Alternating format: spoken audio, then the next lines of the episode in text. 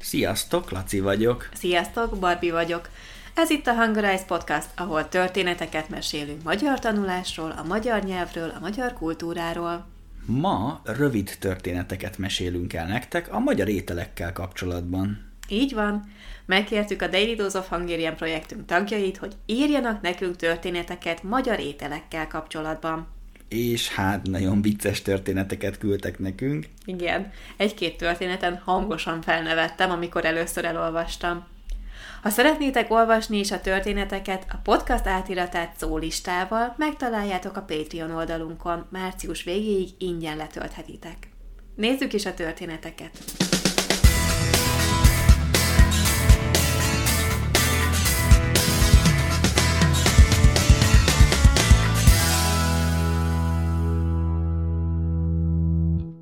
Brian, Nyírbélteken vannak a barátaink, és csináltak töltött káposztát, ami finom volt. A feleségem válogatós és hadilában áll a magyaros ételekkel, szóval jó volt, hogy evett a káposztából. De aztán kijött a töltött káposzta másnap reggelire, majd ebédre, majd vacsorára.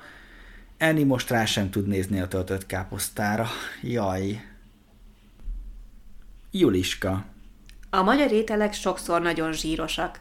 Amikor először mentem egy szupermarketbe, azt hittem joghurtot vettem, de az 30 vagy 40 százalék zsírtartalmú tejföl volt. Jaj. Van egy étel, amit imádok, a töltött káposzta, de tejföl nélkül. Ed. Vegetáriánusként nem szeretem a magyar ételeket. A magyarok húst esznek hússal, sok zsíros, sós, rántott ételt esznek, Budapesten kívül a vegetáriánus menü általában rántott sajt sonkával, vagy babgulyás leves füstölt csülökkel. Néha kapható rántott gomba vagy karfiol, de ezeket tojással készítik. Természetesen zsírt használnak az ételek elkészítéséhez. A magyarok sok furcsa ételt esznek, például velőt, szívet, tüdőt, májat, vesét, vért, kakasherét, csirkemájat, csirkelábújat, pontyot, stb. Mondhatjuk, hogy a magyarok mindent megesznek, aminek négy lába van, kivéve a székeket és az asztalokat. Rachel. Emlékszem, amikor egyszer egy nagy kirándulás után egy kis akteleki faluban éjszakáztunk egy magyar barátommal. Pihenés előtt bementünk egy vendéglőbe, és kértem a barátomat, hogy rendeljen valami egészséges vacsorát. Kis idő múlva jött egy hölgy egy hatalmas tányérral, ami tepertővel volt felhalmozva. Meglepetten fordultam a barátomhoz, és mondtam neki, hogy valami egészségeset kértem. Ne aggódj, felelte. Most jön. És ebben a pillanatban a hölgy visszajött, két kis ecetes uborkával. Na tessék, mondta a barátom gúgy nélkül, most egészséges a vacsi. Wayne Ha Magyarországon járok, mindig hideg libamájat és sült libát eszem. Ezek a kedvenc magyar ételeim. Bármilyen magyar süteményt szívesen eszek. Egyébként épp ma reggel szabadtéri piacon voltam Floridában, ahol árultak kürtös kalácsot. Szilvia. Csak egy dolog kell nekem. Kürtős kalács. Egyszerűen imádom. Szerencsére nem Magyarországon élek, mert végem lenne. Túl nehéz lenne visszafogni magam, állandóan kürtős kalácsot ennék. Eva. Szerintem a szlovák konyha nagyon hasonlít a magyar konyhára, de ez normális, mert a két országnak közös a múltja. Azt hiszem, a legnagyobb különbség az, hogy a magyarok szinte minden ételbe tejfölt tesznek.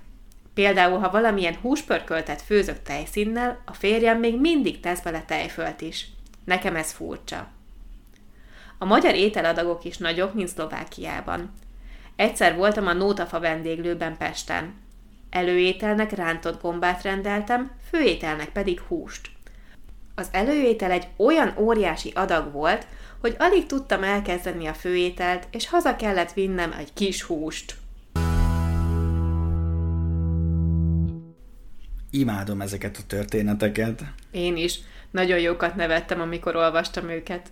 Egy történet nekem hiányzik. Melyik? A tiéd. Nem meséled el azt a történetet, amivel bevezetted a témát? Nem tudom, meséljem el. Meséld, szerintem nagyon is vicces. Oké. Okay. Szóval minden évben augusztus 20-án Magyarország szülinapján Budapesten van egy Ízek utcája nevű gasztronómiai fesztivál. Azt ismered, ugye? Igen, persze. Na, egyik évben elmentünk a férjemmel, aki úgy döntött, hogy megkóstolja a kakas herepörköltet. Fúj! Ö, igen, én is meglepődtem. Na szóval a férjem megkóstolta a pörköltet, és mondta, hogy finom. Megkérdezte, hogy megkóstolom-e én is. Mondtam, hogy kizárt, biztos, hogy nem fogom a kakas heréjét megenni.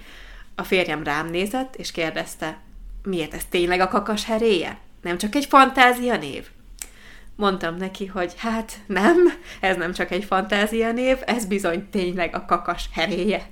Utána már ő sem ette nagyon szívesen ezt a pörköltet. Igaza van Ednek, tényleg nagyon undi dolgokat eszünk néha mi magyarok. Igen. Neked egyébként van valami vicces történeted magyar ételekkel kapcsolatban? Mm, nem igazán. Talán csak az, hogy az őrületbe kergetek mindenkit, amikor cukorral akarom enni a bundás kenyeret. A párom szerint undi. Egyetértek vele, szerintem is undi. A bundás kenyér sajtal finom, és esetleg tejföllel. Mm, ízlések és pofonok. Ha, ez is egy jó kis magyar kifejezés. És ha már kifejezések, akkor ne felejtsük el, hogy erre a hónapra is kiválasztottunk nektek 23 szót és kifejezést ebből az epizódból. Olyan izgalmas szavakkal írunk ebben a hónapban dialógusokat nektek, mint például a válogatós, a vendéglő, a zsíros és a vér.